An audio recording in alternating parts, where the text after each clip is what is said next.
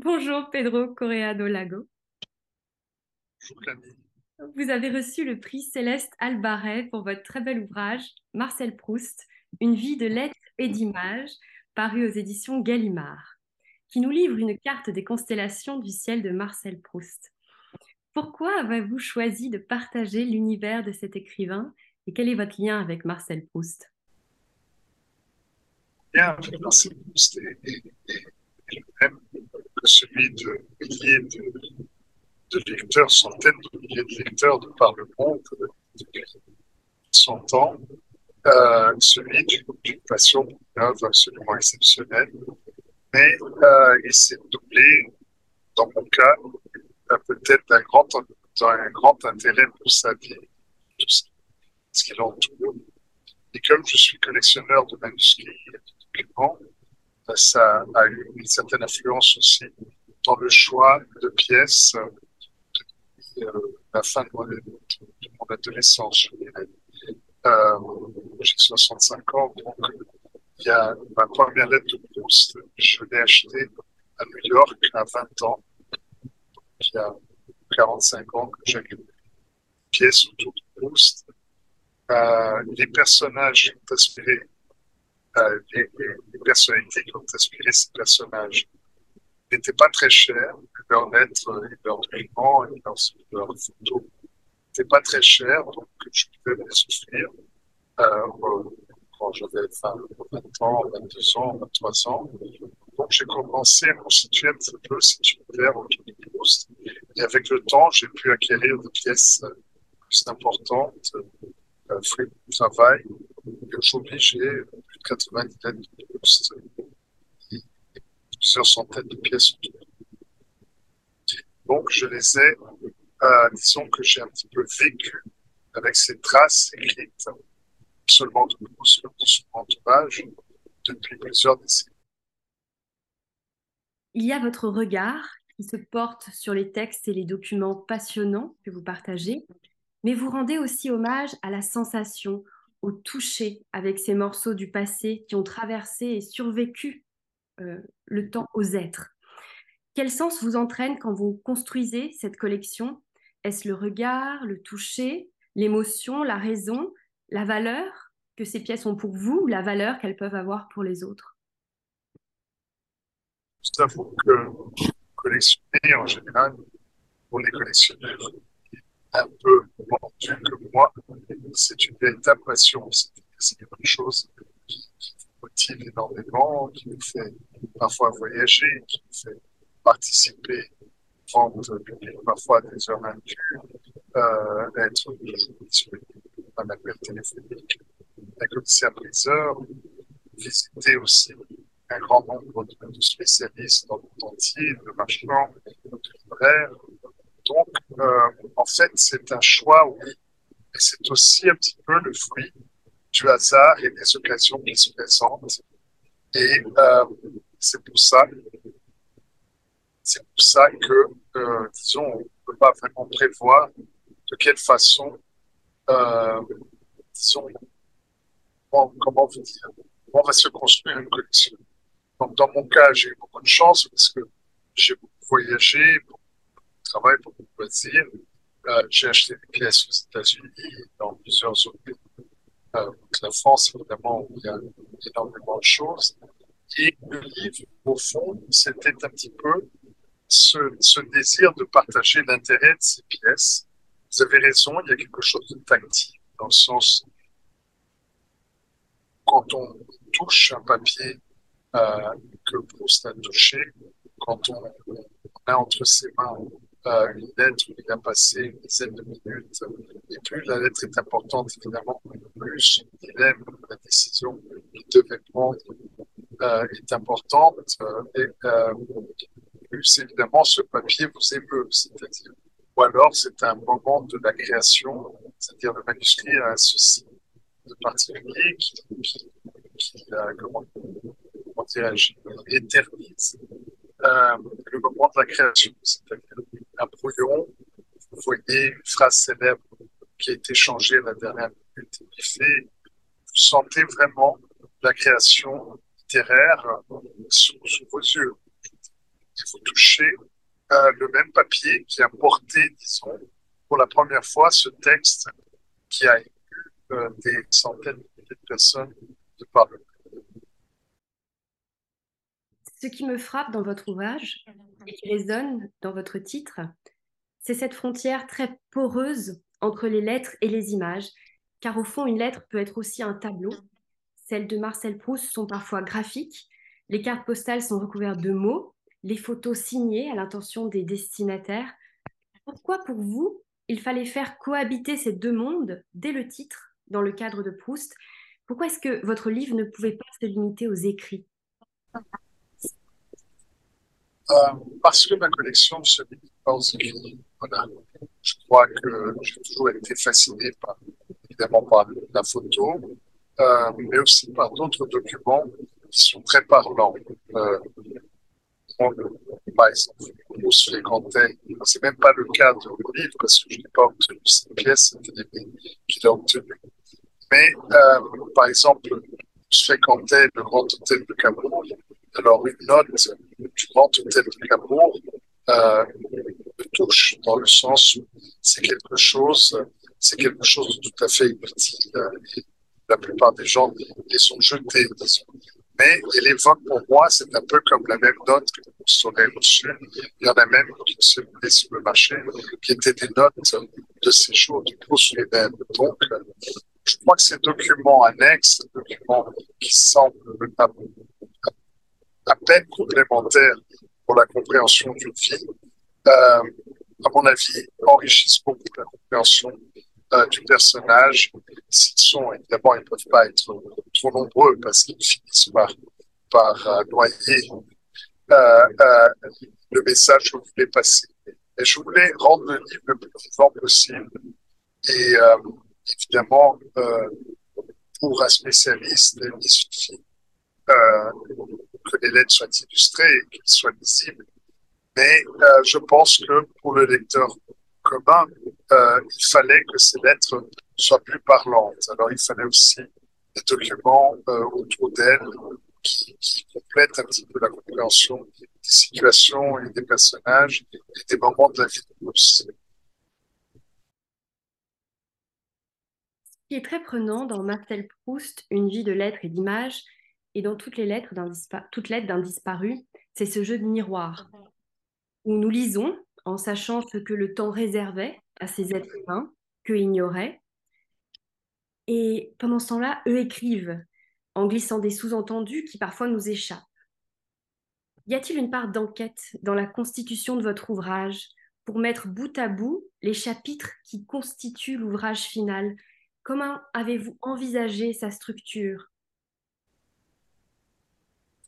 De parler de son propre livre sans, enfin, j'ai essayé, euh, et plusieurs lecteurs semblent avoir compris mon intention, j'ai essayé d'organiser par des, chapitres euh, chronologiques de la vie de Proust, essayant d'aborder ce qui, à, mes yeux, constitue, disons, quand même les étapes les plus importantes. J'ai essayé de n'en aucune euh, de sa vie, évidemment, son œuvre et sa vie sont des choses très différentes. Et, il le préconisait bien. Mais euh, je ne suis pas de ceux qui pensent que connaître la vie de Proust est inutile pour mieux euh, profiter, disons, de la lecture de l'œuvre. Je pense que cela enrichit sans doute. C'est pas nécessaire, je dirais un, japonais, il y, a, beaucoup de lecteurs japonais qui n'ont aucune idée de la vie, de, la structure de la société française euh, au passage du 19e au 20e siècle, euh, peut très bien comprendre l'œuvre de Proust, peut très bien s'émouvoir. Mais il est évident que si vous connaissez un petit peu les rouages, euh, il y a une saveur accrue, euh, à mon avis, indiscutable. Ce que j'ai essayé, c'est de euh, de faire un livre qui soit en même temps euh, une espèce d'introduction à, l'univers de pour ceux qui le connaissent peu, et un livre qui aurait peut-être, grâce justement à ce côté euh, que vous avez euh, mentionné, des enquêtes, etc., qui est quelques nouveautés pour les Proustiens euh, chevronnés. Donc, je propose parfois euh, encore un modèle pour un personnage et l'interprétation légèrement différente, parce que Proust a été étudié sous toutes les coutures. Je crois qu'il a été disséqué par 10 millions de médecins amateurs qui se sont penchés sur son cadavre littéraire et sur ce qu'on connaît de sa vie. Alors, il y a très peu de, nouveautés qu'on puisse vraiment. Mais ces documents, justement, les apportent parfois. Et l'interprétation de ces documents permet euh, parfois un regard un petit peu plus riche sur un sujet ou l'autre. Donc voilà, c'est ce que j'ai essayé de faire. Vous mentionnez dans votre préface la volonté qui met en mouvement votre collection, je vous cite, d'une manière assez peu rationnelle, je me suis proposé de former à très long terme et dans la mesure de mes moyens un ensemble qui réunirait des pièces manuscrites des quelques 5000 personnalités qui me semblent avoir joué le plus grand rôle dans tous ces domaines pour constituer ainsi une sorte de panorama de la culture de l'Occident au cours des cinq derniers siècles. Comment est-ce que votre volonté de collectionner, de partager a évolué au fil du temps et où en est cet ensemble? Voyez, c'est tout un programme. C'est un, programme euh, complètement du tour de Babel. Je n'arriverai jamais au bout. Mais je crois qu'il faut toujours un objectif un peu ambitieux parce que euh, si on y arrive aux deux tiers ou aux trois quarts, c'est déjà beaucoup plus que si se pose un objectif, euh, disons, plus modeste et on arrive à le remplir entièrement. Donc, évidemment, c'est tout à fait illusoire de vouloir euh, trouver des pièces de tous les 5000 euh, personnages, 5, 6 4000, enfin, des personnages qui semblent avoir joué un rôle euh, essentiel dans la musique, dans la littérature, dans l'art, dans les sciences, dans l'histoire, évidemment, et dans le, ce qu'on appelle en, en, anglais le entertainment, c'est-à-dire le cinéma, le théâtre, etc., euh, qui sont un petit peu ces domaines euh, qui m'intéressent tous énormément. Donc, euh, c'est une recherche qui m'a mené à, à, constituer cette collection qui a plusieurs dizaines de milliers de pièces, mais qui va qui va toujours donner un énorme plaisir. C'est-à-dire ça, c'est quelque chose qui a énormément enrichi ma vie. Donc, se fixer un objectif aussi ambitieux et presque ridicule euh, finit par être quelque chose d'assez stimulant. Donc, euh, j'ai pleine conscience des limitations euh, évidentes de, mes ambitions et aussi de, de, de, des limites propres à mes moyens temps, le temps que j'ai encore, j'espère, un peu de vie. Mais c'est toujours un rêve. Faut ses rêves. Vous avez été commissaire de plusieurs expositions d'art. Comment est-ce que cette expérience a influencé votre manière d'aborder la rédaction de votre livre? Est-ce la même étincelle du regard que l'on transmet dans un musée et à travers un livre? Y a-t-il des portes d'entrée différentes aux notions d'émotion et de plaisir, peut-être que vous souhaitez susciter selon le lieu de rencontre avec le spectateur ou le lecteur? C'est une question, ça, Camille, parce que finalement, ce qu'on propose dans une exposition, ce que j'ai essayé de proposer dans ce livre et dans d'autres livres illustrés euh, que j'ai pu écrire sur c'est un petit peu euh, la découverte, effectivement, euh, d'images stimulantes. C'est-à-dire, donc, évidemment, si vous les découvrez dans une exposition, vous recentrez, vous recentrez les stimuli de façon, et finalement, dans, un livre illustré qui est, qui est bien construit, qui euh, aide un petit peu le lecteur à se retrouver au lieu d'un grand nombre d'images, mon livre en, en, en, en 400, je crois que vous arrivez avec les moyens de reproduction qui sont de plus en plus sophistiqués en quelque sorte. On a aujourd'hui des images de très grande qualité, on a parfois des coupures de presse du début du siècle euh, qu'on arrive à lire parfaitement dans la reproduction. Ce n'était pas le cas il y a encore quelques années. Je crois que vous arrivez euh, finalement à offrir au lecteur une image d'une qualité probablement inférieure à l'original, évidemment, qu'il peut voir dans une exposition, mais vous avez pratiquement une exposition imprimée, c'est-à-dire vous avez un... Et, et, là, évidemment, euh, pour ceux qui n'ont pas le loisir d'habiter la ville où se trouve l'exposition, pas eu l'occasion au moment où elle se tenait, je pense que c'est une option euh, assez extraordinaire de revivre tout ça, même si elle n'est plus Donc moi, je pense qu'effectivement, il y a une relation qui m'intéresse beaucoup entre, évidemment, bien construire une exposition et bien construire un livre qui aurait pu être une exposition, qui est parfois un simple catalogue de cette exposition. En tant que collectionneur, avez-vous la sensation de lutter contre le temps ou au contraire de le rattraper d'une certaine manière? Qu'est-ce que le temps pour un collectionneur? Je ne pense pas beaucoup au temps, je pense beaucoup au temps passé, en quelque sorte, à, ce que, ces expériences que j'ai vécues. J'ai eu beaucoup de chance, donc j'ai été très privilégié dans beaucoup d'expériences de ma vie.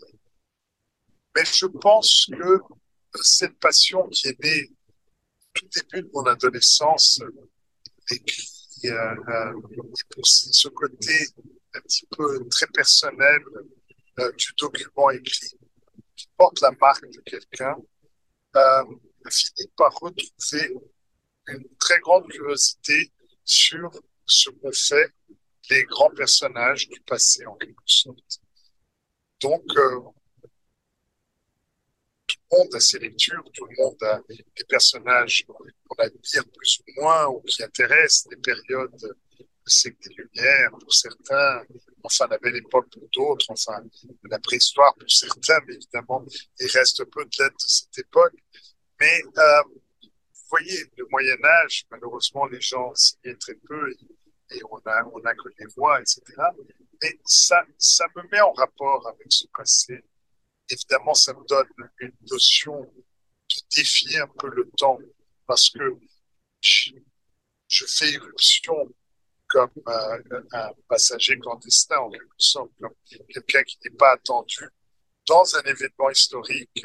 Je tiens entre mes mains la lettre qu'Henri VIII s'adressait à François Ier, donc euh, qui n'est pas adressé absolument, mais je plonge dans euh, leur sujet, dans leurs préoccupations de l'époque. Donc je me replonge 400 ans en arrière, ce qu'on peut faire tout à fait en lisant un, bon livre. Mais évidemment, quand on a le document original en main, euh, c'est tout à fait, c'est un privilège extraordinaire parce que je ne suis que, que, qu'un détenteur très provisoire de toutes ces pièces. Euh, je ne suis pas éternel, j'en ai bien conscience. Il y a 65 ans, on a de plus en plus conscience, évidemment. Mais euh, tant qu'elles sont entre mes mains, elles m'apportent un énorme plaisir. Je ne sais pas si c'est un défi au temps, si c'est c'est peut-être l'angoisse du, temps qui me reste. Je voudrais toujours qu'il soit étendu, je ne sais pas lequel, ce que, ce que Dieu me réserve. Mais euh, je pense que le rapport au temps est un petit peu faussé, est un petit peu enrichi par cette passion qui, comme je vous l'ai dit, euh, m'a apporté des choix euh, très variées et, constantes de ma vie. Il y a la joie, comment vous dire, il y a, toutes sortes de petits et grands bonheurs liés à, à cette aventure, à, cette euh, poursuite, peut-être à cette chasse. Je déteste l'expression chasseur d'autographes parce que, en fait, crois que c'est plutôt pour les signatures et les signatures m'intéressent très peu. Ce qui m'intéresse dans un autographe, c'est, c'est évidemment le mot. Et plusieurs de mes autographes les plus intéressants ne sont même pas signés parce que ce qui m'intéresse, c'est vraiment l'écriture et, pour un brouillon, par exemple, d'un poème, euh, le poète singulièrement, parce qu'il sait très bien que c'est lui l'auteur. Vous voyez, par exemple. Donc, euh, les documents sont très variés.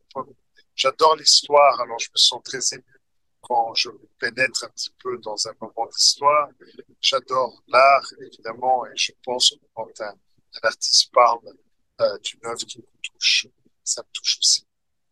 La littérature, n'en parlons pas, c'est une grande passion. La musique, évidemment, je la connais moins bien, mais, c'est toujours possible. Euh, quand on a un manuscrit musical d'un morceau, on admire, c'est toujours une grande émotion aussi. Donc, vous voyez, il y a une gamme assez étendue de plaisir possible qu'une collection telle que cette passion peut vous apporter. Et finalement, quel livre, quel écrivain vous inviteriez-vous à lire aujourd'hui? J'ai mes, mes, mes, écrivains préférés, en quelque sorte, qui sont, qui sont enfin, un peu prévisibles dans la poésie. Je suis un inconditionnel de, de Baudelaire. J'ai retrouvé dernièrement euh, enfin, passion Victor Hugo, euh, et pour certains, euh, évidemment, les écrivains de chevet, si j'ose dire, sont évidemment Proust, euh, Borges en espagnol, en portugais, Machado de Assis, le romancier brésilien de la fin du 19e, et j'aime beaucoup Stéphane Zweig aussi, il y a beaucoup d'auteurs qui m'apportent énormément. Flaubert, évidemment, est un, grand génie que j'admire énormément. Vous voyez, euh, il y a tant de plaisir possible avec euh, la littérature. Je vous avoue que je relis beaucoup de choses en ce moment et, et je m'aventure assez peu dans, dans, des écrits contemporains et tout ça. Et j'ai certainement tort. J'ai certainement tort je crois qu'on ne peut pas tout faire, mais euh, je vous avoue que je, je, je me remets à fréquenter de vieux amis. Alors, on va les refréquenter aussi et le plaisir de relire, on va en profiter. Merci beaucoup, Pedro. Merci beaucoup pour cette.